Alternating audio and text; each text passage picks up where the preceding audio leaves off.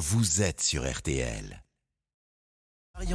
L'invité d'RTL Soir. Avec ce soir sur RTL un, un bulletin météo d'un genre euh, un peu particulier, météo pour demain. Demain, nous allons avoir un ciel bien dégagé avec encore un franc soleil sur euh, l'ensemble de Paris, avec malgré tout quelques averses de plastique qui vont ponctuer cette journée. Nous attendons jusqu'à 40 kilos de plastique en termes de précipitation. Voilà, des pluies plastiques. Vous avez bien entendu ce bulletin, il a été imaginé par euh, une ONG australienne, Minderoo, dont vous êtes euh, l'une des voix en France. Chloé Nabédian, bonsoir.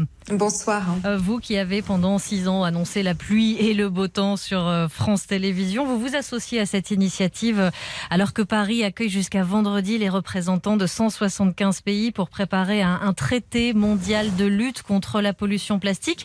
D'abord, ces chiffres que vous venez de, de donner, ces quelques euh, 40 kilos annoncés de plastique, donc ils viennent d'où? Alors ces chiffres ils viennent d'une étude scientifique qui avait été réalisée à Paris depuis 2015 qui calculait la quantité de plastique présente dans l'atmosphère.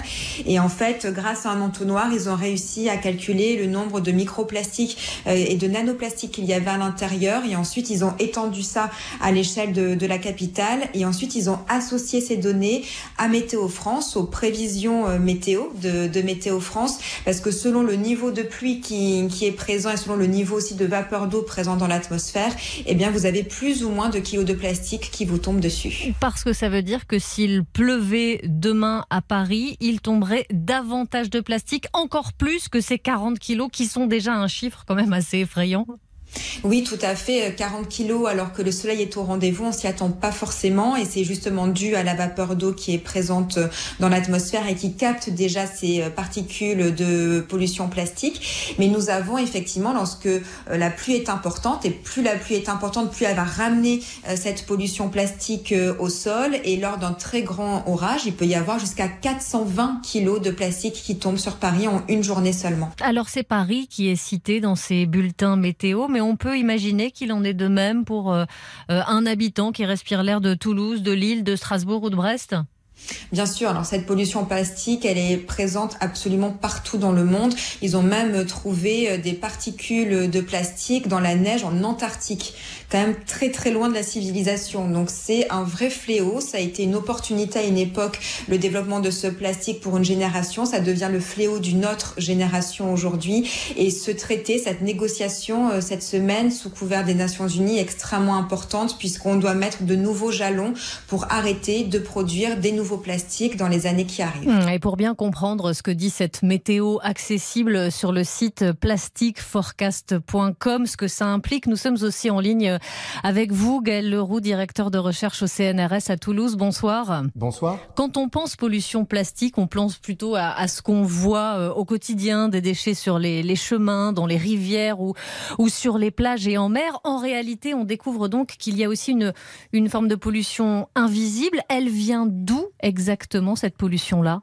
Alors cette pollution invisible, euh, elle provient de nos déchets qui sont mal gérés, en particulier les plastiques euh, à usage unique, euh, qu'on a du mal à, gérer, qu'on a du mal à, recycler et qui se fragmentent petit à petit sous l'effet mécanique du vent, de l'eau ou aussi des ultraviolets et ils se retrouvent sous forme de petits plastiques inférieurs à un millimètre, ce qu'on appelle les microplastiques qui peuvent être emportés par le vent et donc transportés dans l'atmosphère comme on l'a entendu, euh, jusque euh, l'Antarctique, l'Arctique, jusque les plus hautes montagnes, les Pyrénées, les Alpes et aussi euh, les euh, régions euh, habitées, on va dire les, les- les grandes métropoles comme Paris. Donc ça veut dire qu'on ingère, qu'on respire au quotidien ces microplastiques? Alors oui, on, on- on respire euh, des microplastiques.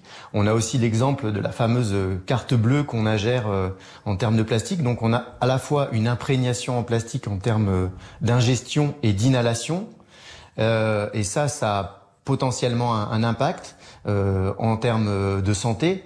Mais c'est surtout aussi révélateur de notre imprégnation au plastique et l'imprégnation euh, de l'ensemble du globe au plastique. hein. C'est-à-dire que les, plastiques sont surtout présents, on, les connaît dans les océans, aussi dans les sols. Ça, c'est vraiment euh, aussi quelque chose, un compartiment qu'on oublie. C'est les, plastiques souffrent beaucoup, enfin les sols souffrent beaucoup de la pollution plastique. Et puis la partie vraiment sentinelle qui nous révèle que cette pollution est très très intense, très importante, c'est qu'on en retrouve même dans l'atmosphère où il n'y a pas de raison qu'il y ait des plastiques dans l'atmosphère. Vous citez la carte bleue. En fait, c'est l'équivalent d'une poids du poids d'une carte bleue qu'on ingère quoi tous les jours, euh, toutes les semaines? Par, semaine. Alors euh, c'est parce qu'on est imprégné de plastique.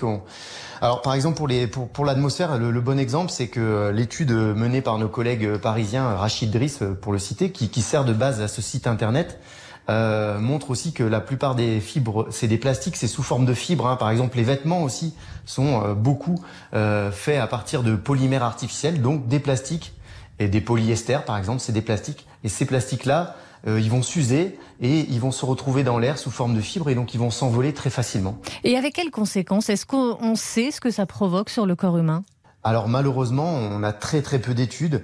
On sait que les plastiques peuvent transporter d'autres types de polluants, comme des polluants organiques, des métaux. Ça, c'est les plastiques, on va dire, qui ont une taille euh, de l'ordre euh, de 500 micromètres, à la moitié du, millimètre. Plus ils vont devenir petits, plus ils vont se fragmenter et être euh, dans des tailles qui vont être potentiellement incorporables aux, cellules vivantes, ce qu'on appelle les nanoplastiques. Et là, c'est un no man's land au niveau scientifique parce que c'est très difficile à mesurer. Hmm. Donc on connaît encore très peu les impacts en termes sanitaires. Et euh, c'est vraiment une urgence en termes scientifiques, en termes de questions scientifiques, parce que potentiellement, euh, ces molécules carbonées, hein, il y a du carbone dedans, elles contiennent aussi d'autres types euh, d'atomes qui peuvent avoir un impact sur la santé humaine et la santé des écosystèmes. Il y a donc euh, des discussions en ce moment à, Paris pour réduire la production euh, de nouveaux plastiques. Ce matin, en ouverture des débats, Emmanuel Macron a parlé dans une vidéo de, de bombes à retardement. C'est bien ça, aujourd'hui, le plastique, Gaël Leroux, une bombe à retardement? Oui, alors pour deux raisons. Euh, la première, c'est qu'on en produit toujours plus et qu'on le gère pas mieux. Donc euh, on en produit toujours plus et on sait que ça va mettre des milliers d'années, des centaines d'années avant d'être, on va dire, euh, fragmenté, ingéré euh, par la, le globe. On a montré dans une étude avec mon collègue Irunzon que ça mettrait des milliers d'années avant que l'ensemble des plastiques disparaissent. Ça c'est la première raison. Et la, la, deuxième raison, comme je le disais, on, on, connaît, on va dire, la partie immergée, émergée de, de l'iceberg, c'est les océans qui sont les réceptacles des plastiques.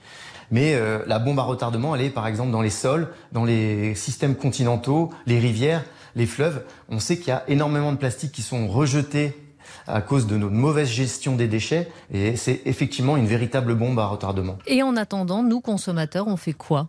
Alors bien sûr, on peut mettre la faute sur les consommateurs, mais euh, l'objectif c'est aussi de faire pression sur euh, les fabricants euh, ou en tout cas les industriels et les producteurs. Alors il faut essayer de bannir dans sa vie de tous les jours les plastiques à usage unique. C'est ce qui est le plus simple.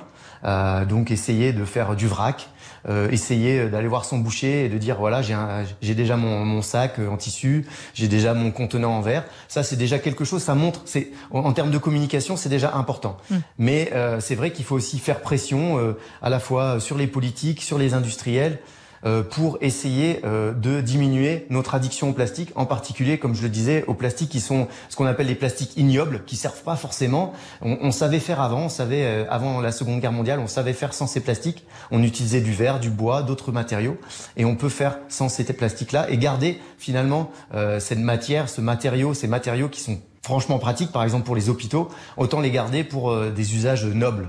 Euh, Chloé Nabédian, le, le, bulletin météo, c'est aujourd'hui le meilleur outil de sensibilisation qui soit, celui qu'on écoute tous. Euh, aujourd'hui, on y parle d'énergie, de consommation énergétique, on y parle aussi de, climat. Il faudra aussi demain euh, y parler plastique. Il n'y a pas de meilleur endroit.